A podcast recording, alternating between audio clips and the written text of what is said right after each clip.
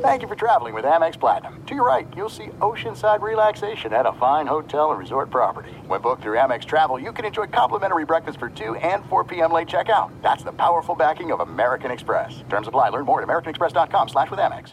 Do you love Selena? Like, really love? Whether you saw her live, saw the movie as a kid, or saw her looks all over TikTok, there's no shortage of reasons to stan the Queen of Tejano. And Stan, we do over three whole episodes of our podcast, Becoming an Icon. We're reminiscing as lifelong Selena fans, sharing hot takes and telling her story. Listen to Becoming an Icon on America's number one podcast network, iHeart. Open your free iHeart app and search Becoming an Icon. You're listening to Fox Sports Radio. Radio. What up? Happy Saturday. Welcome to the Joy Taylor Show. Thanks for joining us. Thanks to Ryan and Iowa Sam for hanging out with me today, also. A lot going on. Week 18 in the NFL, some bowl games, some games today, some NBA stuff. It's going to be a fun show.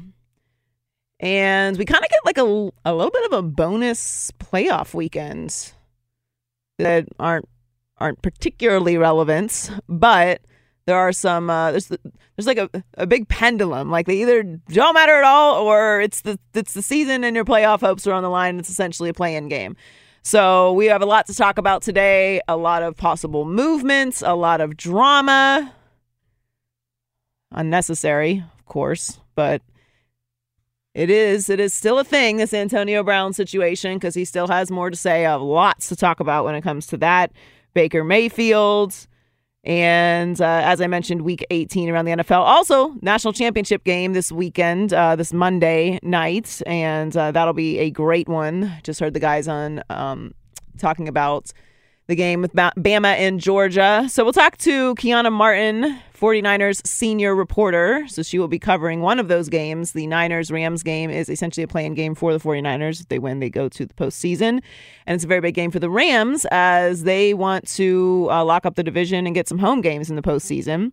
We'll talk to TJ Adeshola, head of Twitter Sports and uh, Georgia Bulldog. He is on his way to Indy uh, for the national championship game. It will be a big event for sports fans. I'm looking forward to it. And Daniel Jeremiah, my partner on NFL on Prime on Move the Sticks, the Scouts feed. So he is uh, he has a podcast, Move the Sticks with Bucky Brooks, also on NFL Network, and works with the Chargers and with myself on Prime Video. He is a former scout and has great knowledge on the NFL. So we'll talk to him later in the show as well.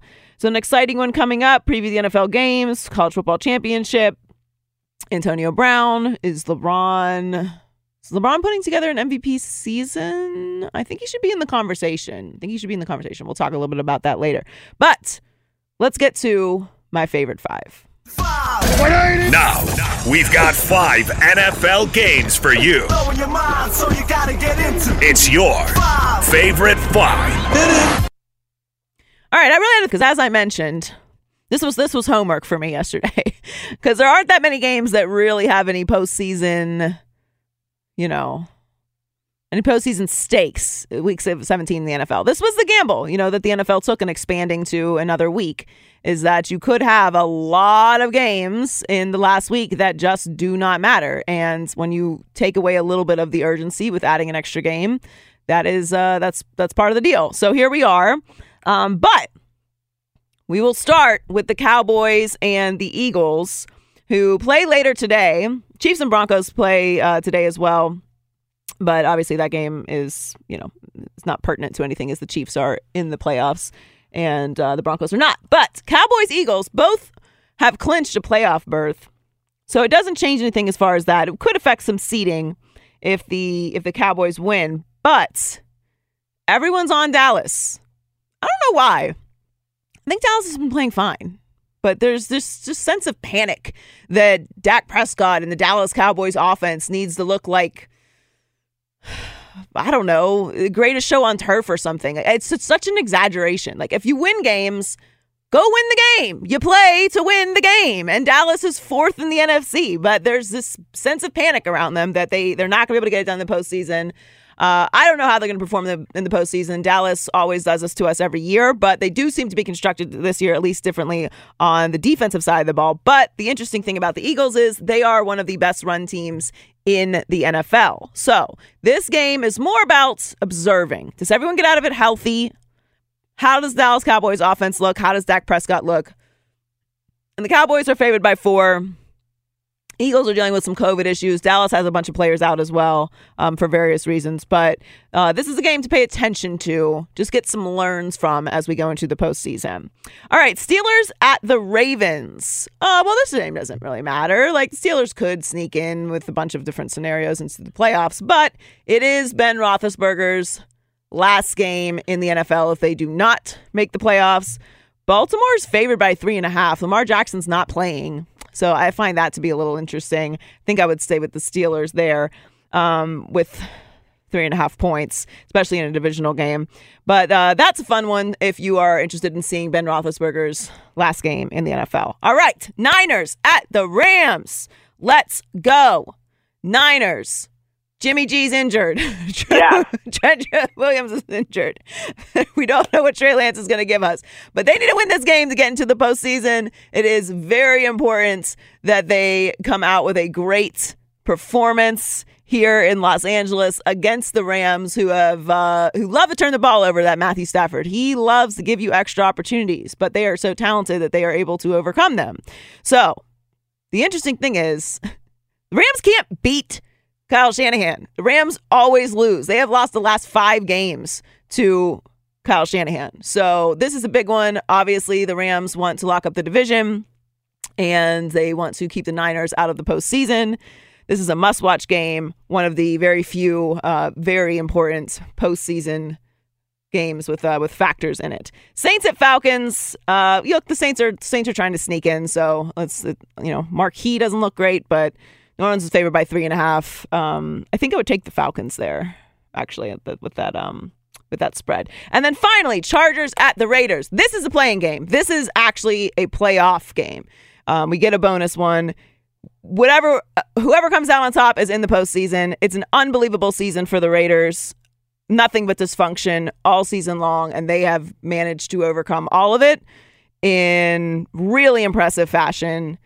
And we all know what's gone on with the Raiders all season long. Justin Herbert, new coach, Brandon Staley in his first year in Los Angeles. LA is favored by three.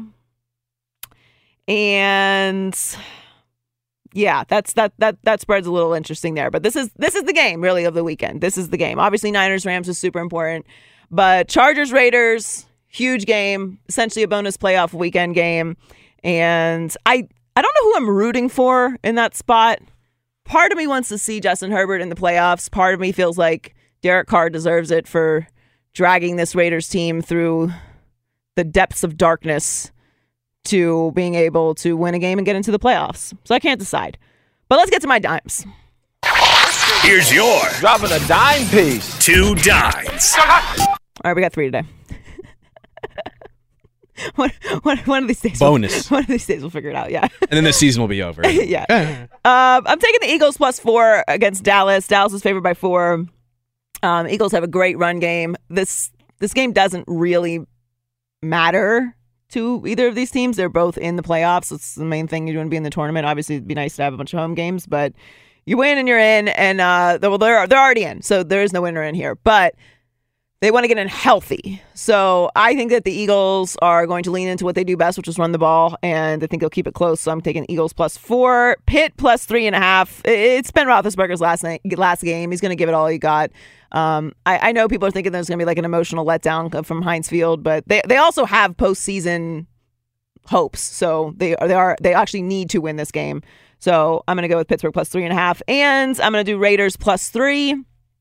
Um, look, they it's a playoff game, so I'm gonna and it's at home for the Raiders, so I'm taking the Raiders plus three. So my favorite five Cowboys, Eagles, Steelers, Ravens, Niners, Rams, Saints, Falcons, Chargers, Raiders, Dimes, Eagles plus four, Pitt plus four, Raiders. I mean, I'm sorry, Pitt plus three and a half, Raiders plus four. Um, this is an exciting weekend. It's the last week in the NFL. We made it, guys. We made it. How could you not be rooting for Derek Carr? I mean, he didn't even get a chance to play in his one playoff appearance.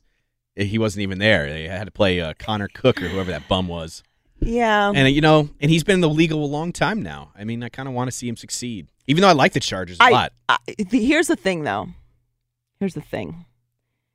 You know, like, you know when like you you like someone, but they they're like being friends with them means you have to deal with like their dysfunctional family or their girlfriend sucks or something. So if you're like constantly inviting them to things, then like you validate that their significant other is awesome when they're in fact terrible. You know what I mean? So it's like you want to do things with them, but like you can't deal with the dysfunction. Like I don't I don't want the, the I don't want the Raiders uh brass to feel like they're doing anything right. You know what I mean? Because they're not. So so that's kind of like that's my that's my conflict with with the Raiders making the postseason. Is I absolutely want that for Derek Carr. You're absolutely right. I think Derek Carr is great. He does not get enough credit for what he does there. So how the Raiders put themselves in this position if like, you know, the execs and everybody's screwing up or I mean it's just been such a crazy year. It's, It's a been miracle they got this far. It's been But a some things that were out of their control, like Jon Gruden being a bigot Eh, and, you know, eh, yeah, eh. The other stuff. I mean, no. I mean, yes, certainly Those players, Certainly, the man, the Ruggs situation They was deserve to be there. was no one uh, but his fault. Um, but the Gruden thing, I would not go as, as far as to say it's no one's responsibility. Well, I mean, just like you know, the, the players didn't know anything Oh about. no no no no! no. Certainly not the players. Certainly not the players. I, I I think the Raiders story is is amazing. I think what they've done and Derek Carr leading that team through everything that they've been through this year is incredible. Um, You just don't see them moving past the like a wild card or anything. You know. well, no, but I don't think I, I see the Chargers doing that either, though. Um, that's what I'm saying. Like I'm there's there's there's good stories on both sides. I, I can't decide. I guess you're right. I think maybe you've talked me into the Raiders. Like the Her- Herbert, I think will have many opportunities to make the playoffs because he's just starting his career, and Derek Carr is what 29, 30? I mean, he's been in the league a, a hot minute now, and so his chances, I feel like, are gonna like run out at some point. You know. All right, I'm rooting for the Raiders. Yay! Yay. I do. I know. I do. It's going to be a great. I mean, it's It's gonna be a great You'll be game. happy with Yes. whoever wins Yeah. as a casual fan. I just really want it to be a really competitive game. Um, no uh, ties. uh, no, no ties. ties. I'm no I'm ties vouching for the about endless kneel downs. Just the kneel downs back and forth. They can play the both get in. There we go. Yeah. Oh no. yeah. Like that's that's. uh They actually asked Brandon Staley about that. Like it's nobody's playing for tie. Okay, if they both got in, who would they just play each other again? Like, how does that work? I'd have to look at the bracket. I have no idea. Um, I don't think so Such because they'd probably be close, so they would play a higher seeded Yeah. um, team. But yeah, no, nobody's playing for a tie. Um, all right, we got a fun show. Rest of the show, a lot going on in Week 18 in the NFL. Antonio Brown, Baker Mayfield, LeBron MVP. Uh, national championship game. At the bottom of the hour, we'll talk to Kiana Martin. She is the 49ers senior reporter. That is the other huge game this weekend. So we'll get her thoughts on everything that's going on in San Francisco. But coming up next on The Joy Taylor Show, Antonio Brown had a lot to say yesterday about Tom Brady. We will discuss that and play you some clips from that next. It's the Kia Summer Sticker Sales Event, so give your friends something to look at, like a B&B with an ocean view, an endless field of wildflowers, or a sunset that needs no filter. Make this a summer to share and save with a capable Kia SUV or powerful sedan. See your local Kia dealer or visit kia.com to learn more. Kia, movement that inspires. Call 800 334 Kia for details. Always drive safely. Sale applies to purchase of specially tagged 2024 vehicles only. Quantities are limited. Must take delivery by 7824. Do you love Selena? Like, really, love? Whether you saw her live, saw the movie as a kid, or saw her looks all over TikTok, there's no shortage of reasons to stan the Queen of Tejano. And Stan, we do over three whole episodes of our podcast, Becoming an Icon. We're reminiscing as lifelong Selena fans, sharing hot takes and telling her story. Listen to Becoming an Icon on America's number one podcast network, iHeart. Open your free iHeart app and search Becoming an Icon. Welcome back to the Joy Taylor Show on Fox Sports Radio. You know what song I have listened to probably 50 times in the last two days? What's that? This should tell you if you're ever wondering just how literally not normal I am. Uh, I just stumbled across it again. I was like, you know what? This is a great tune. I forgot about this song. I'm going to listen to it until I go insane. And it's uh, Careless Whisper, George Michael. That's a great song. It's a great song. We can play that later. I would like to play it later. I don't. I I, I can't listen to any other song. Just on repeat. I get into Does that anyone too. else do that? Like, yeah, that's- that's- maybe that's not like just me. 500 times, but I know like 50. and then you're just like, I don't want to hear the song for another six months That's what I do. Yeah. Yeah, that's what I do. I wear it out. I don't know. because it just gives you those good vibes. Yeah, just getting moods. In a- yeah, puts you in moods. Brought to you by one of our favorite cities, Las Vegas, the greatest arena on earth. Plan your trip today at visitlasvegas.com. You're listening to The Joy Taylor Show. We'll talk to Kiana Martin, senior 49ers reporter. Uh, huge game with the Rams and Niners this weekend. Really looking forward to that. And Raiders Chargers, who the guys have talked me into taking the Raiders side on that, just as far as a rooting interest. I'm also taking them from a gambling interest as well because I think they will cover three points. But um, yeah, Derek Carr postseason after a really crazy dysfunctional season in Las Vegas. I think I'm rooting for that now. They talked me into it. All right, so Antonio Brown is uh, he's he's he's doing interviews. He's pleading his side of the story with the public after being cut from the Tampa Bay Buccaneers for taking off half of his uniform and running across the field during an NFL game after allegedly being told he's done by Bruce Arians. Now, there's a lot of speculation, there's a lot of stories out, out there about what actually happened here. And, you know, I've given my opinion on this several times throughout the week on the herd and speak for yourself, but maybe this is the first time you're hearing from me this week. So, in general, I'm 0% surprised that this happened. Not surprised at all. At all. And after a while, there's just certain things in life that don't surprise me. Like, you know, at some point, things that our former president would do or say ceased to surprise me. I don't know if that's a good quality to get accustomed to dysfunction to the point that it doesn't move me, but once it becomes wildly predictable how someone's going to behave, I no longer have the energy to get excitably outraged or have a massive reaction to their behavior because it's expected. I expected something to happen with Antonio Brown. Now, what? Who knows? Because there's such a wide range of things that he has been involved in over his career on and off the field. But the moment in which Bruce Arians did not cut him for being suspended for having a fake vaccination card, he opened the floodgates for this behavior. There's three main characters in this story Antonio Brown, Bruce Arians, and Tom Brady. Antonio Brown's behavior was completely and utterly predictable. Completely predictable. I, I, I, don't have enough time in the show to go through the list of things that Antonio Brown has been involved in, so I'll just condense it to like a couple incidents. Let's let's not even go all the way back to the Raiders. Let's just go to September 2019 when he was sued for sexual assault and accused of sexual misconduct and released by the Patriots. Then we can go to January, where he verbally abused the mother of his children in front of the police. And we know what else he did in that incident. And uh, also had an incident with a delivery driver where he got into a physical altercation with them.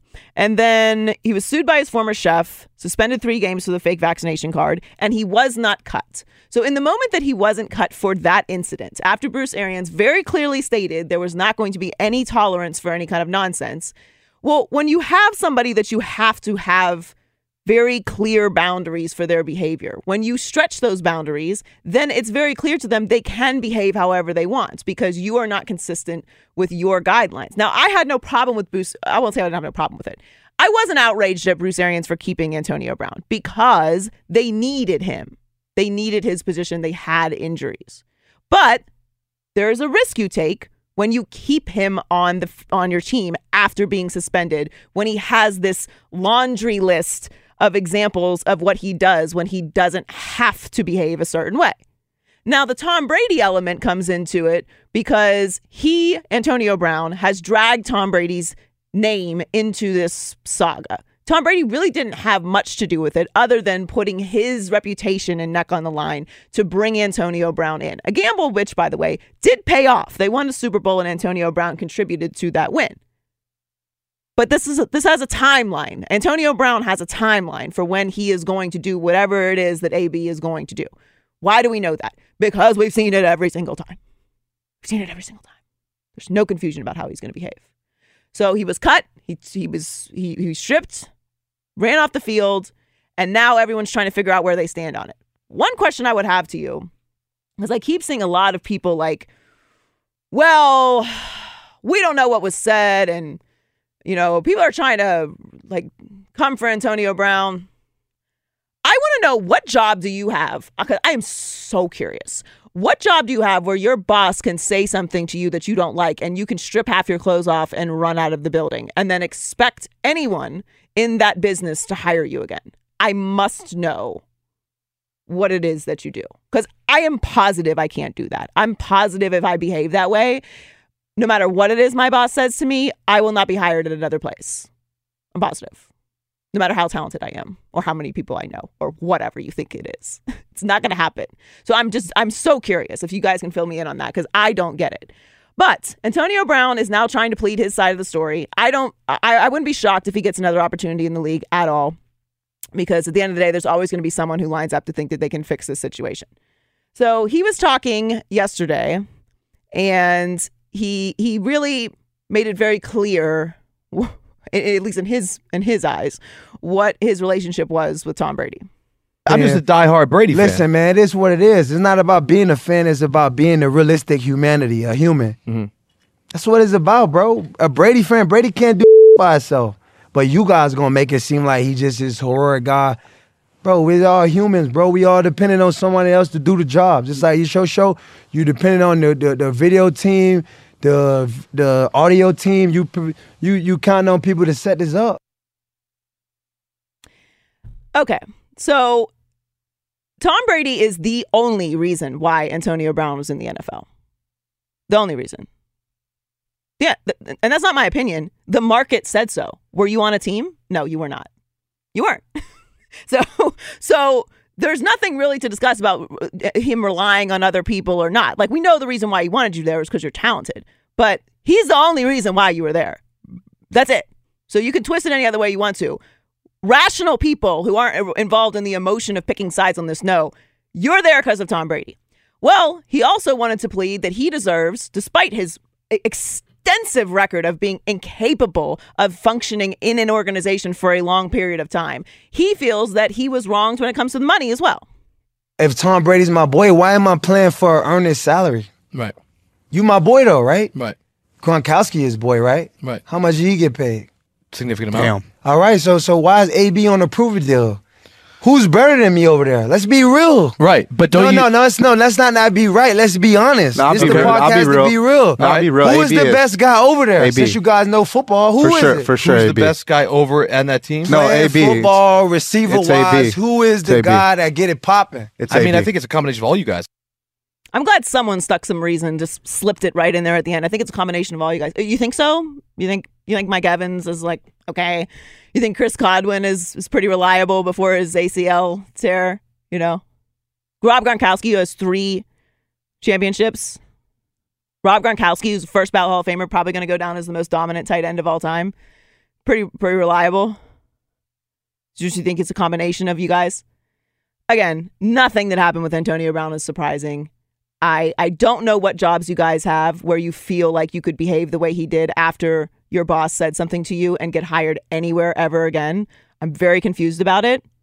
I I don't feel any kind of sympathy for Bruce Arians because he opened the door for this the moment that he kept him on the team. Tom Brady, it's a shame that he's doing doing Tom like this, but no good deed goes unpunished. And we had plenty of evidence that this is how it was all going to turn out with Antonio Brown. Now, that being said, I would not be surprised if he's on a team next year because talents trumps everything. And at the end of the day, someone's going to convince themselves that they're not going to end up in the exact same situation that Tom Brady and Bruce Arians did. And I'm going to go ahead and guess that if they do, they will because we've seen it every single time. And we will see it again because that's what Antonio Brown is. And he clearly has no interest in changing that because he's going out there and doing exactly what he did before with the Raiders and with the Steelers. And it's going to happen again if he gets another opportunity in the NFL, which, look, someone wants to take that risk. Best of luck to ya. Let's talk to Kiana Martin after what's what's trending. Uh, everyone, we'll welcome on in what's going on in college basketball today. St. John's and Providence came to a close. Providence won by 10, 83-73. The top one of the top teams in the nation, Purdue, they had their way today at Penn State. Purdue lobs it into Edey. Working against John Harrar, spinning to the right shoulder and scoring with a left hand. Now that's a strong move there by the Canadian Zach Edey. Yeah, Boilermakers getting it done 74-67. They're 13 and 2 this season. Clemson won at NC State 70 to 65. Underway right now, a handful of games. That includes number 14 Texas trailing at Oklahoma State 11 to 5. DePaul and Villanova on Fox. 19th ranked team in the nation. Villanova losing by a point, 10 to 9 is a count there. College football scene today. Former Auburn Tigers head coach Gene Chizik has agreed to join North Carolina as their new defensive coordinator, and Gary Patterson, the former TCU head coach, is in talks right now to join Texas. Joy, back to you. Do you love Selena? Like, really love? Whether you saw her live, saw the movie as a kid, or saw her looks all over TikTok, there's no shortage of reasons to stan the Queen of Tejano. And Stan, we do over three whole episodes of our podcast, Becoming an Icon. We're reminiscing as lifelong Selena fans, sharing hot takes and telling her story. Listen to Becoming an Icon on America's number one podcast network, iHeart. Open your free iHeart app and search Becoming an Icon. All right, let's go out to Kiana Martin on Fox Sports Radio, the Joy Taylor Show. She's a senior reporter for the 49ers, who are in a huge game this weekend. Kiana, thanks so much for joining us. Joy, good to chat with you. How's it going? It's going good. You know, I'm just trying to figure out, you know, what kind of job I can get where I can strip and run across the field and then get hired again, you know? Because it seems like a lot of these people out there got these jobs. I am confused. But yeah, I, I no idea. I don't know. I don't understand it. But let's talk about the 49ers. They're they're in a, in the tournament with a win this weekend. Obviously, the Jimmy G injury is extremely painful for him. He has said as much. Yeah. How much do you think we're going to see of him this weekend? Honestly, if I had to take a guess, I would say you'd see a lot of Jimmy Garoppolo. And now that is if he's able to maintain an entire 60 minutes of play while dealing with this stuff, you got to think about it. He's dealing with a grade three uh, sprain. He's torn off the ligament. You know, he has his finger wrapped. He's had it wrapped all week. He's even admitted that he's in, I can't say the word, but he's in a lot of pain, essentially, is what he's dealing with right now. But uh, when you look at the bigger picture, you he made his return to practice this week. You got to see him actually throw for the first time since suffering that injury in week 16.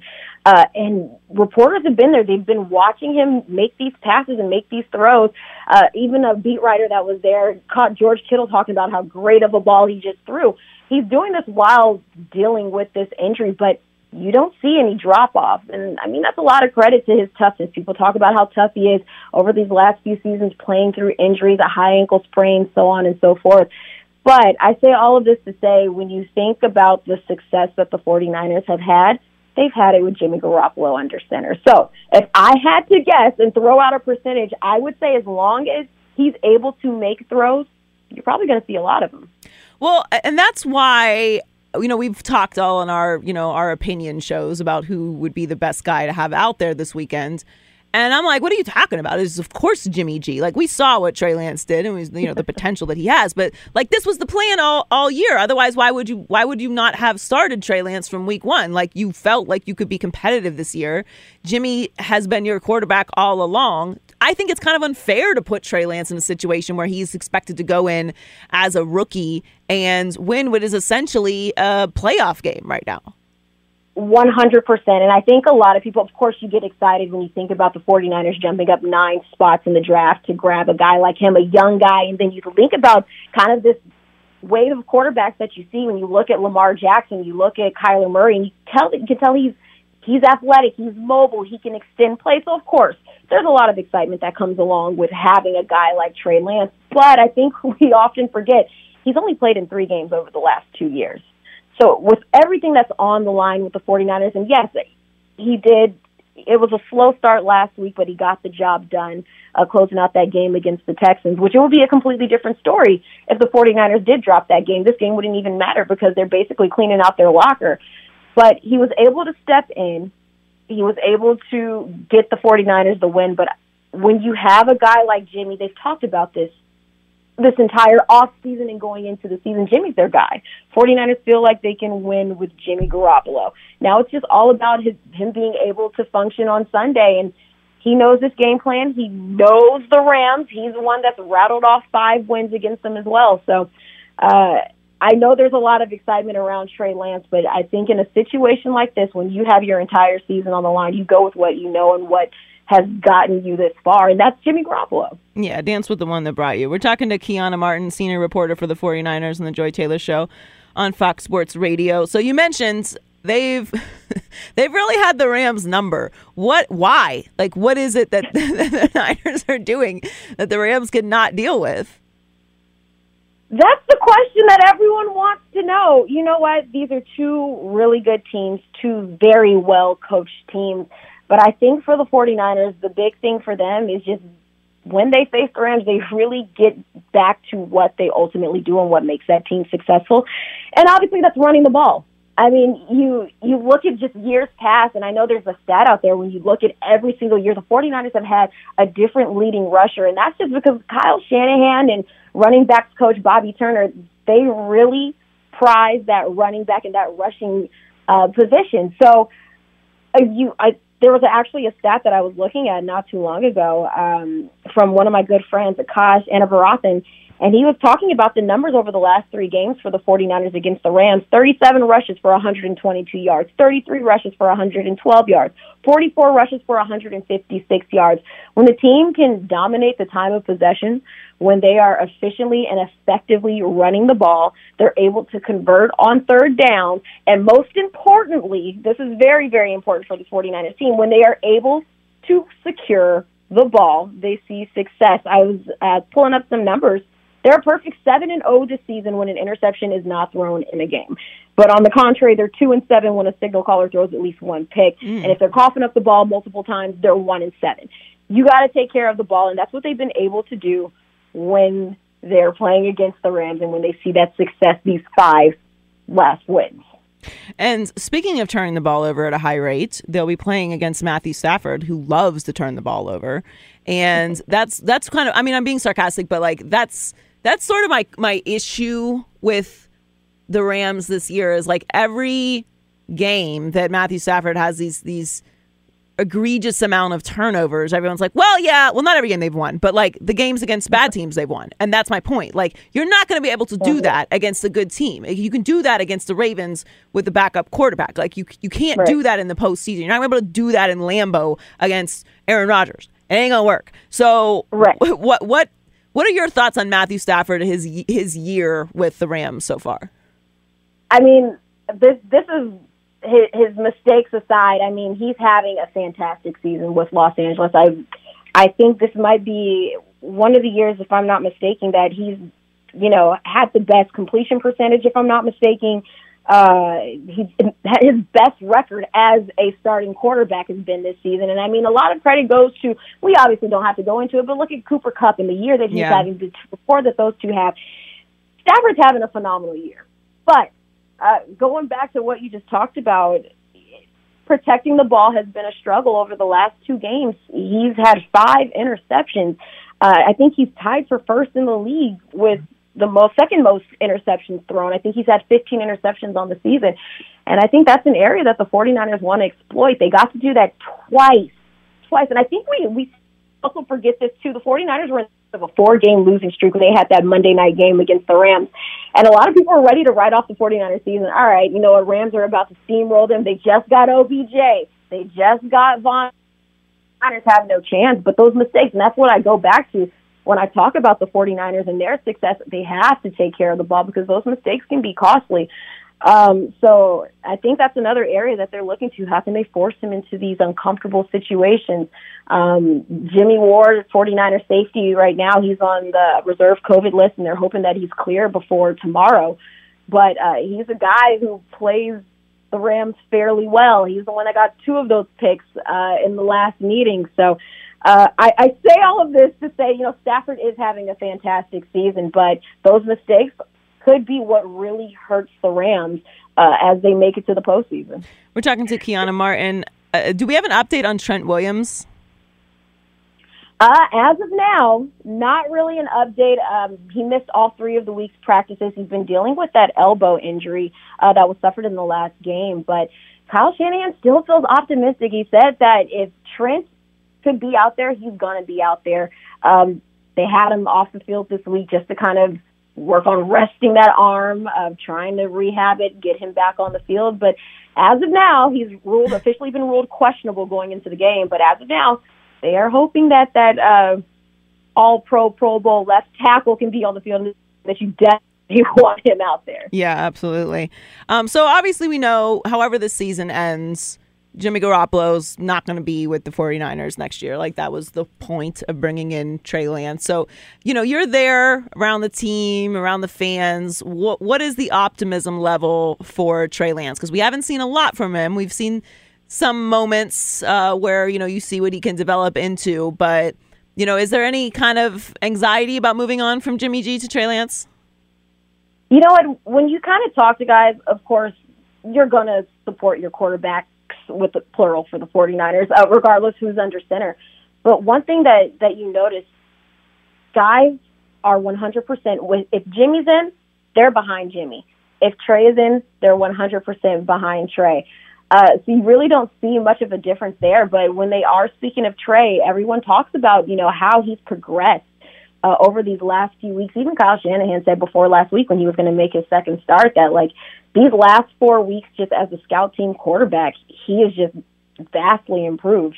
Uh, Fred Warner, when as Trey's been on scout team, he said that you know at some point in the season he kind of had to pull him aside and was like, "Hey Trey, like I know you want to be perfect, you want to make these perfect throws, you want to do this, but let it loose don't have all of these restrictions on yourself. Play your football, and Trey's gotten better over that time. Um, and I think one of those special things about Scout Team, I know, you know, like I said, people want to see him under center, but one of the special things about it is that he's getting to try things that he maybe might not always get to do when just running a Kyle Shanahan offense, and that's boded well for him. Uh, but the guys have seen him improve. Kyle said he's coming off of an even better week of practice than he had last week. So a lot of guys supporting Trey. They're excited to see Trey. But as of now, I think the team as a whole isn't getting too far ahead. I think all attention and focus is just on Sunday. And regardless, I'm not saying I know for a fact it's Jimmy, but regardless who's under center, I think that's what they're looking forward to. Well, I'm looking forward to this game. Uh, we all are a very important game this weekend with the Rams and Niners. Keiana Martin, senior reporter for the 49ers. Thanks so much for joining us. Enjoy the game this weekend. Appreciate it. Enjoy the game. Hopefully, it's a good one for the 49ers. yes. Thank you to Keiana Martin. Make sure you follow her on social media as well. Uh, coming up, who am I most concerned about? What team am I most concerned about heading into the playoffs? It's the Joy Taylor Show. Fox Sports Radio has the best sports talk lineup in the nation. Catch all of our shows at foxsportsradio.com. And within the iHeartRadio app, search FSR to listen live. Do you love Selena? Like, really love? Whether you saw her live, saw the movie as a kid, or saw her looks all over TikTok, there's no shortage of reasons to stand the Queen of Tejano. And Stan, we do over three whole episodes of our podcast, Becoming an Icon. We're reminiscing as lifelong Selena fans, sharing hot takes and telling her story. Listen to Becoming an Icon on America's number one podcast network, iHeart. Open your free iHeart app and search Becoming an Icon. All right, very excited to have the king of Twitter. Wow. Uh, the king of Twitter, uh, of Twitter sports. If you are anyone in sports, uh, really, if you're anybody important, you know who who TJ Adeshola is. Um, but if you haven't heard of him, then um, today's today's a very special day for you because he is the greatest. He is a goat of many things. Um, he is he is an ally and an important friend of mine, and uh, he is headed to Indy for the college football championship game this weekend. And he was probably a little nervous there for a second. You can be, you can be you can admit you were a little nervous in the semifinal, right?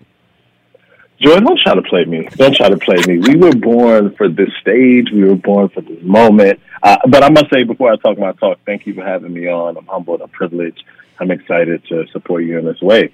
But yes, national championship, baby. My Georgia Bulldogs are excited. At the beginning of the season, did you see your Georgia Bulldogs here? Be real. Keep it a buck. Keep it a buck. So he, he, here's what I'd say: in five, six seasons, Kirby Smart and staff have come in, and this is our second national title game in just five, six years. So he's come in and changed the expectation. The expectation is excellence. The expectation is that we will compete on the biggest stage for national titles. I think we all collectively knew that if we beat Clemson to start the year, which we did, that we'd be well positioned for a championship run. And here we are. And in the process, previous coaches, current coaches have gotten bags. Dan Lanning got an offer from Oregon. He's their new head coach. Mel Tucker, who was our previous DC, got a big bag from Michigan State. So we're starting to build a really special program. And, and I can't say that I'm surprised. I can't say I'm surprised at all. Now, TJ, are you nervous because it, it is it is Alabama? Yeah. So you always got to put respect on Coach Saban and Alabama's name. Like you have to. And anybody who who says they're not nervous or don't have a smidge of anxiety is lying to you. The key is you can't give them bulletin board material. You can't give them that quote unquote rat poison that he uses to tell his team that they're underrated and that people are disrespecting them. So we're going to come in humble. We're going to come in ready to rock. You get nervous before big games, whether you're playing, whether you're cheering, whether you're announcing. So I think there's a smidge of anxiety and, and, and butterflies, but I feel cautiously optimistic. These boys are ready to go. They look great all season long. They've been dominant all season long. And I do think that the public will be on Georgia's side. I think generally, if you're not an Alabama fan, you generally root against Alabama. So you have that going for you. does that mean you're cheering for Georgia? Is that is Oh, that I, what I'm? I mean, I'm cheering for I'm cheering for Georgia because you're my dear friend, and I want you to be happy. So, and uh, but also like I, you know, I've seen a couple Alabama championships. I, I wouldn't have a, a necessarily a rooting interest. What I really want is a great game. That's what I care about as a as a fan of college football, but not with any particular al- allegiance in this game because we saw in the two semifinals they were blowouts. And like for you, it was I'm sure amazing, and you know you were probably popping champagne, and Alabama fans were too. But for the rest of us, you know, just trying to watch some some great playoff games, it was quite a, a little disappointing. Yeah, well, so that's a challenge as the as the playoff is currently constructed, right? Like, despite the seeding, you had a pretty good sense that Alabama was going to do what Alabama did, and and I mean, if I may, that Georgia was going to do what Georgia did too. So the hope is, you know, as this thing evolves moving forward, that we'll have matchups and and storylines that that actually show up in good competitive and dramatic games on, on the field. But as a Georgia fan, look, I'm gonna take it anywhere I can get it. Anywhere I can get it. well, so are you? I'm for the college football playoff expansion. I was before. I was for it before the COVID shutdown last year. Now it's kind of inevitable because of all the money that college football lost last year. But I also always thought it was better with more teams. Even though we may see blowouts, we might see, you know, that five or six seed that was arguing about trying to get in was actually more ready to play a Georgia or an Alabama. That's a hundred percent right. Like the more teams that have the opportunity to play on the stage, the more chances there are for upsets, for, for drama. I, I'd also say that, I mean, one of the things that makes March Madness so incredible is that there's a lot more teams that are involved and upsets do happen, you know. So I, I would hope that the, the playoffs expand. It, it obviously sounds like that is the direction that we're heading in. The one thing I would say, though, Joy, is we've got to figure out a way for the pendulum to not swing too far in the opposite direction to where if you're not playing in a playoff bowl game, that it doesn't matter to you. Like, because we're seeing a lot of that, right? Like, if you're not in that top four, does it really matter as much to the fan base, to the players, to the institution? So we've got to figure out how to continue to to create value for the non-playoff games while you know encouraging and incorporating other teams into the larger playoff system. We're talking to TJ Adeshola, head of Twitter Sports, uh, a goat, a goat amongst amongst sports fans. Um, Talk to me nice. I like it. But well, I would say this though, TJ, and just to play devil's advocate for what you just said. everything can't matter. Like there it does also need to be an exclusive honor to be a part of the college football playoff. So I'm okay with some of these bowls, these unnecessary bowls kind of falling off in, in the you know, I mean, it's just every, everybody can't win something important. Like that's the that's what's why why winning matters. I, I can't disagree with that. If you're a, a seven and six team, right, that bowl game that you get accepted into should not feel the same as a playoff game. Right. That I agree with. Right. But if you're if you're playing on New Year's Day, if you're a nine ten win team, that bowl game should hit a little different than the toilet bowl that is played the day after Christmas. You know, so we've got to figure out what that looks like. um, so there's a lot of conversation about how the NIL is the wild, wild west and it's out of control and these SEC schools are paying linemen a million each and this, that, and it's panic. And and most of it to me is is kind of ironic because for the longest time I, I, I couldn't be told enough that, you know, college players, not just football, all college athletes should just be happy with the free education they're they're getting. They're getting paid with free free education, um, and that's important because only you know 1% of the 1% actually become professional athletes and even a smaller fraction of that of those professional athletes actually make generational money. So it's very important for you to maximize your time in college.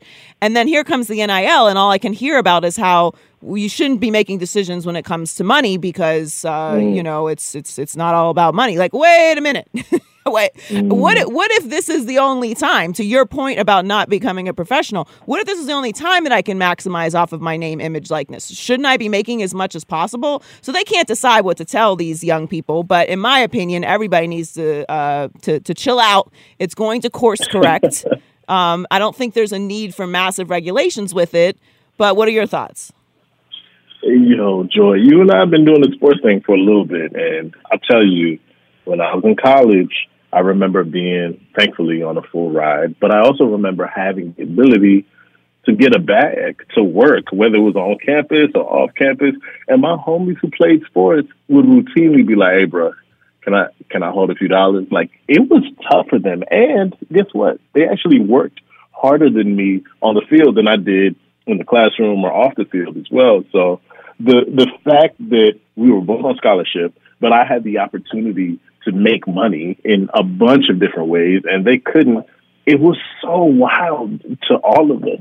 Not to mention, like newsflash, a lot of these kids come from humble beginnings. A lot of these kids come from from from little. So they are the the one opportunity that these families have to change their trajectory forever. God forbid that they get a little economic success for putting the school on their back and playing at the highest level and representing them on ESPN each and every week, right? So I, I do think you're 100% right. It's new. This is the infancy of this. So there will be some course correction that needs to occur. There will need to be some normalizing that needs to occur. It's a little wonky right now, but I'm so, so, so, so happy that these young boys are able to get to the bag. They're not getting it for not doing anything. They're practicing in, in the heat of summer, missing spring breaks, and they're balling each and every week. Give these boys their bread. They deserve it. They deserve it. Exactly. Exactly. We're talking to TJ Adeshola, the head of Twitter Sports. So I have um I have a little bit of a reputation on Twitter. Talk about it. and uh, and it's and it's earned and it's authentic and you know very few things on social media or the internet are authentic but you know i i am who i am. And if you come for me and i'm feeling in the mood if i'm feeling spicy i'm gonna send you uh, straight to the depths of hell and i'm not gonna think twice about it. Um, but you know everybody has a different kind of attitude and approach to twitter and this is your this is your business this is your world. Um, so if, if i could have any suggestion for, and I've seen this posed by different people, um, an idea for Twitter, and I think for Twitter. Twitter sports specifically because we see a lot of this with athletes, and we just saw Baker Mayfield fire back at a, a reporter, which I think is big wild, but we don't have enough time to get into all of that yet. Um, I, I I'm going to suggest an expose you feature Okay, where talk, talk to me about it. like because obviously the anonymity of social media allows for trolls to exist which is fine. Like it's mm-hmm. not changing my mm-hmm. life. I'm fabulous and beautiful and i have a great life. So there's nothing that they're going to say is going to hurt my feelings. But that doesn't work the same way for everybody. And they they function under this ability to not have their name or where they work or you know mm-hmm. what they do or their family or anything like that. Whereas a public figure like myself I, I, everybody knows where I work, where I work, what I do, whatever. hide. Can't, can't hide. hide, So whatever. I say is what I say when I said it, how I said it when I said it. So can we just get like an expose you feature? Like you can use it once in your Twitter history. You can just fire somebody up and like it pulls up who they are and who they work for, and like they gotta they gotta wear whatever it is this tweet that they put out.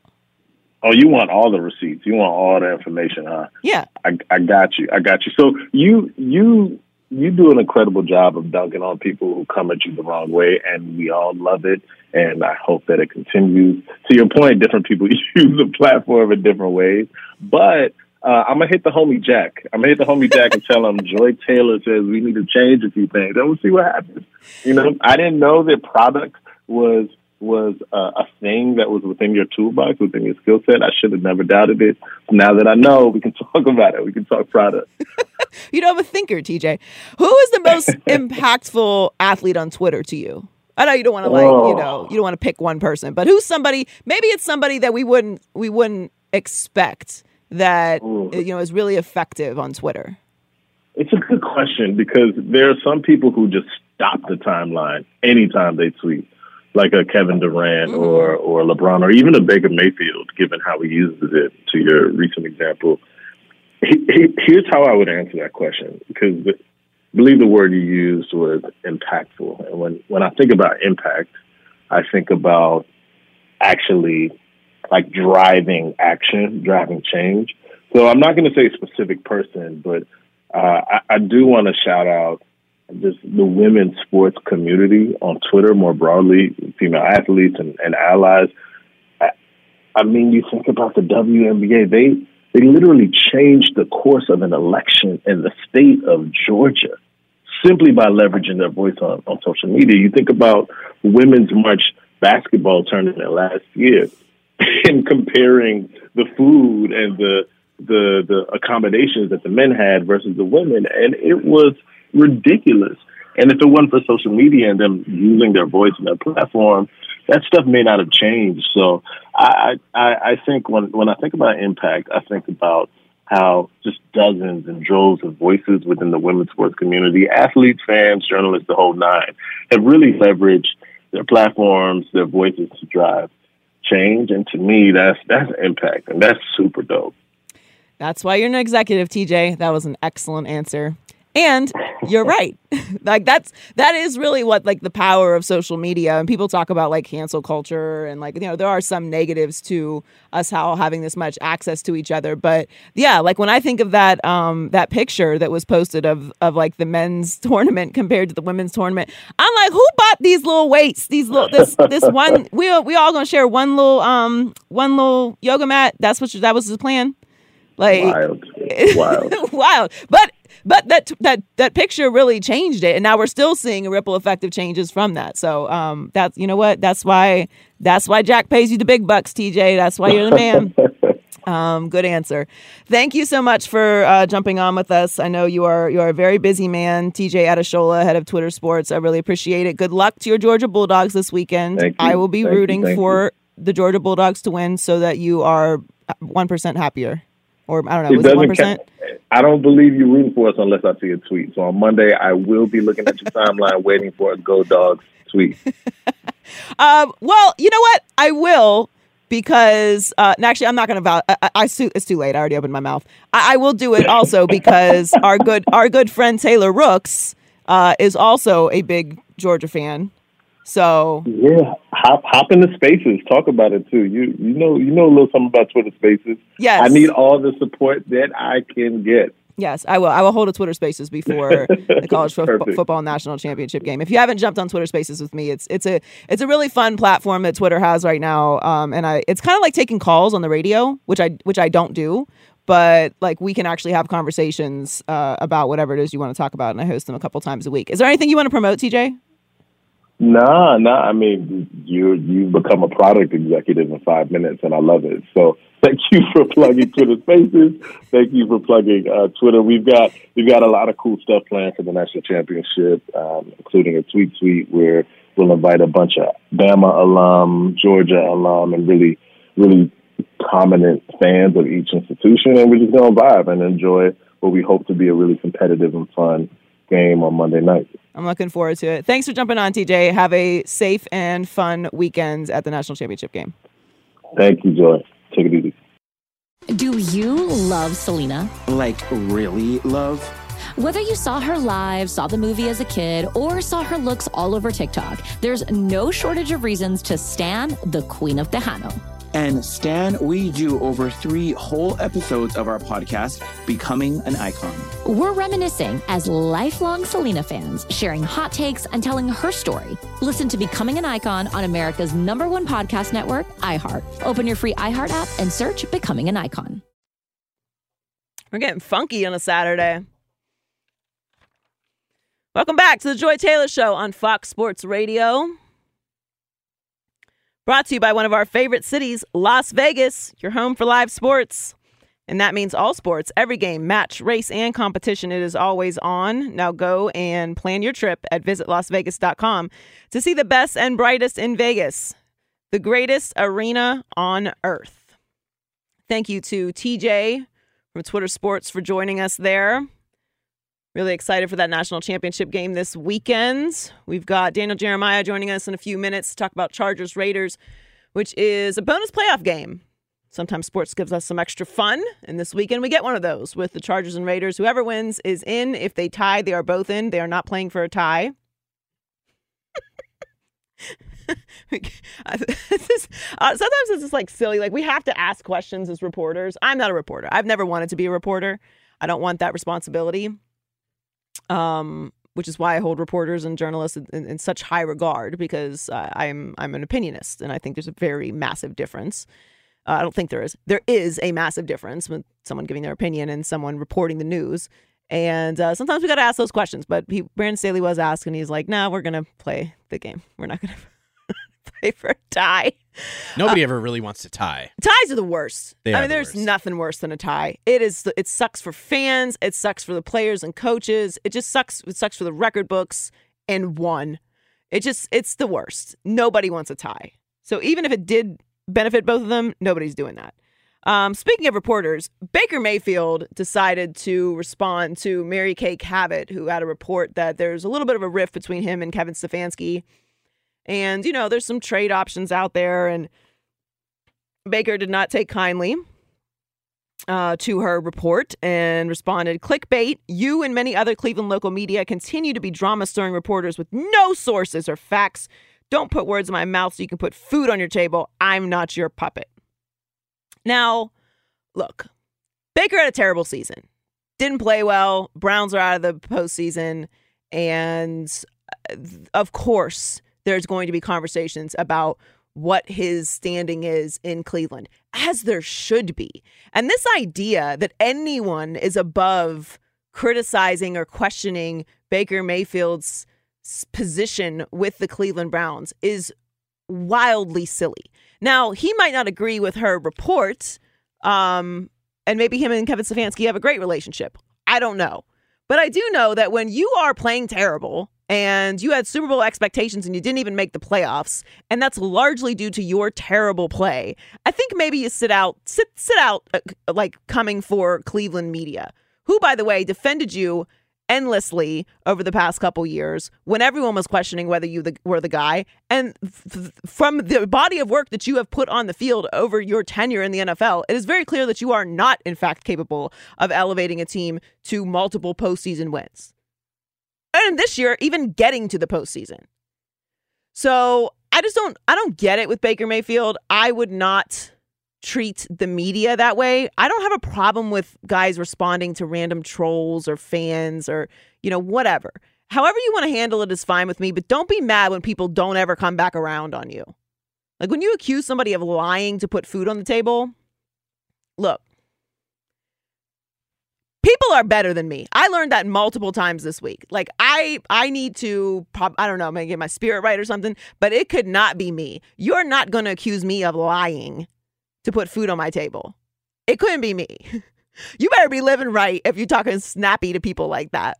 That's all I'm saying. It could not be me. but I just think it's not good practice for your franchise quarterback to be scorching earth with the entire Cleveland media saying that they are, you know, making stuff up. Like you didn't play well this year. You're going to get criticized. That's how it works. People are allowed to to look into what your future is with a team when they have Super Bowl expectations and your play led them out of the postseason. I feel like that's fair. And I don't really get into like what's fair, what's not fair. Like that's what's to happen. When you're the franchise quarterback, you get all the praise and you get all the criticism. That's how it works. Let's talk to Daniel Jeremiah. I want to get his thoughts on this actually as well, and what they might do with with Baker in Cleveland next year. Um, NFL Network, Prime Video, also with the Chargers. But first, let's get to what's trending. Joy right now in college basketball. Number 14, Texas in a dogfight in Stillwater, trailing Oklahoma State right now, 40 to 35. Number 19, DePaul, or number 19, Villanova and DePaul. They're on Fox right now, tied up at 37 apiece. Syracuse and Wake Forest as well. Kansas State, West Virginia. Kansas State leading by three over West Virginia, 49 to 46. Earlier today, Purdue got things done. Purdue lobs it into Edey, working against John Harrar, spinning to the right shoulder and scoring with a left hand. Now that's a strong move there by the Canadian Zach Edey. Yeah, Purdue got it done at Penn State, 74-67. Number 12, Houston, 14 and 2 this season. Dump Wichita State, 76 to 66. Josh Carlton had 22 points and 12 rebounds in the victory. And number 24, Seton Hall wins in overtime over UConn, 90 to 87. College football today. Former Auburn Tigers head coach Gene Chizik has agreed to join North Carolina as their defensive coordinator. NFL news: Joe Burrow out for Week 18. James Washington, the Steelers, out as well. He's on the reserve COVID 19 list. Browns have plays cornerback Denzel Ward on the reserve COVID 19 list as well. His season is over with. Joy. Thank you, David Cascon, for what's trending. Now let's go out to Daniel Jeremiah, Move the Sticks podcast with the Chargers, NFL on Prime, Scouts feed on Prime Video, and Move the Sticks on Twitch. What else am I forgetting? NFL Network. DJ, you do so much. Yeah, it's a little overrated, Joy. A little overrated. well, thank you for making some time for us on your Saturday. I was just talking about Baker Mayfield and his response to Mary Kay Cabot, which I think is just wild. But you know, Baker was not good this year, and now there's questions, legitimate questions, because we have a significant body of work about whether he is a franchise quarterback. I think he's a starter, but I think there's a massive difference between being a franchise quarterback and being someone that, you know, because of the weak quarterback market, gives you an opportunity to be the starter. Yeah, I mean, we, we talk about it, Joy, all the time with, with Bucky when we do the trucks and trailers thing about, you know, the, the number of quarterbacks that can really kind of take the team and, and carry the team versus the quarterbacks are really completely dependent on what's around them. And I would say, I would add to that obviously the health of Baker. I think when he's healthy, I think he's a he's a solid trailer. You know, you put him on a good team like they have in Cleveland, they can win a lot of games and and potentially go deep into the playoffs. But um, he's I don't think he's ever going to be that truck. He's never going to be the guy that really elevates everybody around him. And now, you know, you, you add in the fact that he's injured and not healthy, and you get I think all this frustration that's boiled over. Uh, the other big drama story before we get to the football that's actually going to be played, the guys that are actually in the postseason, was mm-hmm. Antonio Brown this week. Which look like we could spend three hours talking about all of the incidents that Antonio Brown has been involved in, and quite frankly, yeah. I, I, I just find it I find it boring at this point. Like I think when people are are continuously the same individual and someone steps up to give them another opportunity to ruin their locker room, I don't have sympathy for you. I do think what he's doing to Tom Brady in the media is wild, but all of that aside, I still think someone will give him an opportunity next year. Gosh, I just I, I've I've heard that, and I've heard you know other people have said that to me, even inside the league, and I'm just like, how is that possible? Like, why in the world would you want to sign up for it? I mean, I and I don't understand for the life of me the people that are at all surprised by any of this. Like it's the equivalent of you know going into your refrigerator and going to grab milk that's been in there for three months and being shocked that it's past the expiration date. Like Antonio Brown very clearly comes with an expiration date, and it feels like that moves up with each team he goes to. And I just don't know why you'd want to you know set yourself up for that experience. I, I don't know what about it is appealing. And I mean, he was a Hall of Fame level player um, for a long time. I mean, you you can kind of forget about it. You go back and look through those Pittsburgh years. Gosh, it's, there was a six year run where he was unbelievable. He's a four touchdown a year guy the last couple of years. Like, you really want to put up with all that for four touchdowns? I just I don't know why anybody would want to sign up for that. So Tom Brady and the Bucks, I feel like, are getting a, a, little overlooked in this Antonio Brown drama. Like, I still think they are a Super Bowl contender, but everyone seems to think, like you just mentioned, what his actual, you know, um, contribution to the team is. Although, if you ask him, he's the best player on the team, and I don't know how they're going to win without him. Uh, I just, by I the way, what disagree. is he basing that off of? What like? I, I saw that. I don't know what show that was. And I don't want to. Even- it was the Full you know, Send make- make- podcast. Yeah. make fun of the Full Send podcast, but I'm like, is anybody going to push back on the fact that just looking at the numbers, he's nowhere near what those other guys are? I mean, not even. I mean, close. no, because this that's that's Antonio Brown's whole thing is that he surrounds himself with people that enable him and co-sign everything that he does and says because that's his personality. I, personally, if people tell me that I'm right all the time, I can't be friends with them. I want someone to tell me if I'm acting a fool. Don't have me out here looking stupid. Uh, I, that's not a friend. that's not a friend. And yeah, I agree with you. I mean, I, I, Mike Evans. Has anyone heard of Mike Evans? The very man that was standing next to you, pleading with you not to strip your your uniform off and walk off the field. Pretty good. Pretty good player. Yeah, yeah. Not to mention the fact that there was there was no line for him, you know, at that point in time when the Bucks brought him in, and that was, I mean, that wasn't, in my opinion, that wasn't a Bruce Arians decision. I don't, I don't know that it was necessarily a Jason Licht decision. That was a Tom Brady decision. He literally pumped life back into your career and got you a Super Bowl, and then now you're going to chuck him under the bus? Like that's that's another whole thing. But you know, to kind of go back to what you were just saying, though, Joy, like I do think they're getting overlooked a little bit. If they can get healthy on defense and get some of those key pieces back, I'm just I have a hard time betting against Brady. Like it's you know I don't care who he's with. Um, it's just hard when you see him lined up in the postseason to say, oh yeah, yeah, no, he's got no shot. We're talking a lot about the the NFC all week and the Cowboys and Brady and the Packers and Rams and I, I feel like we're kind of overlooking the AFC, but it, uh, it, it's been a year of parity and I feel like every team has massive holes. So I feel the best about the Chiefs, but it's kind of for the similar reason that you just mentioned about Brady. Like I'm going to trust somebody that I've seen do it before. Um, should we be worried? Like, should, should, do the Titans and, and the Bills like do they have enough for the Chiefs? I've talked to a bunch of these teams that are in the field, um, you know, in this AFC playoff field, and talking to their personnel departments and talking to some coaches, and then obviously, you know, the stuff I do with the Chargers. And I, I can never recall a year where every team feels like we can we can we can emerge out of this thing. Like we can definitely uh, you know make a run here and go deep. And then there's also every single one of them also says then we could you know potentially be done in the first round. Like it is truly wide open in the AFC. I, I don't know that I feel you know any stronger about the Chiefs than than some of these other teams. But I, I mean, if you want to look at recent history, they've been to the last two Super Bowls. That should give you a lot of confidence.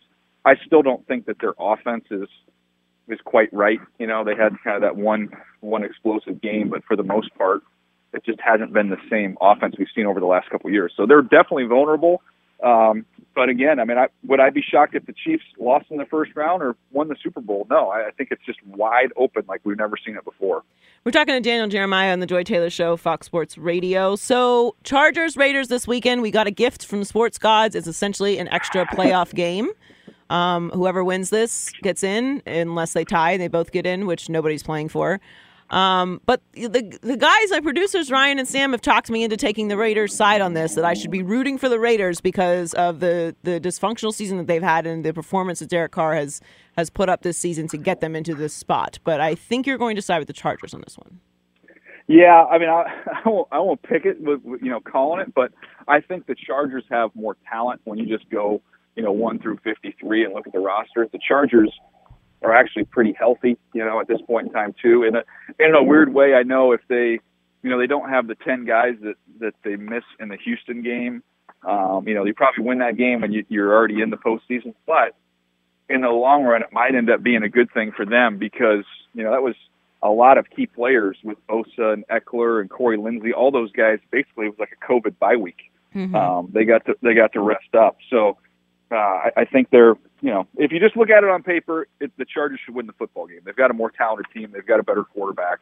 Uh, but the Raiders have been a resilient bunch from everything they've been through with with Gruden and Ruggs all the way through the whole year. Um, you know, it's, it's a it's a miracle to me that they're even in this spot right now. So um, I think it should be a fun game. It's going to be rocking and rolling. I know that. I can't wait to get out there.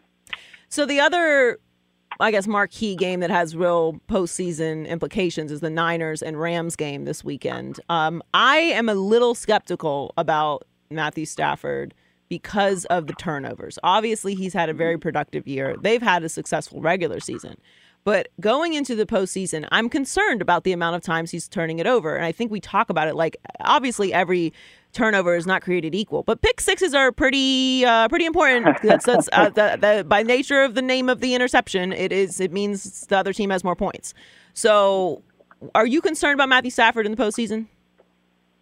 Yeah, I mean, I think there's not much evidence of what he's done in the postseason to start with. So, um, you've got history there, and you know, I I would feel better if you'd have told me, you know, he's had these turnovers and um, they were taking place in week two, four, seven, nine. But man, he's really he's really cleaned it up as he's gotten more comfortable in the new environment. We've seen steady growth, and he's really starting to peak at the right time.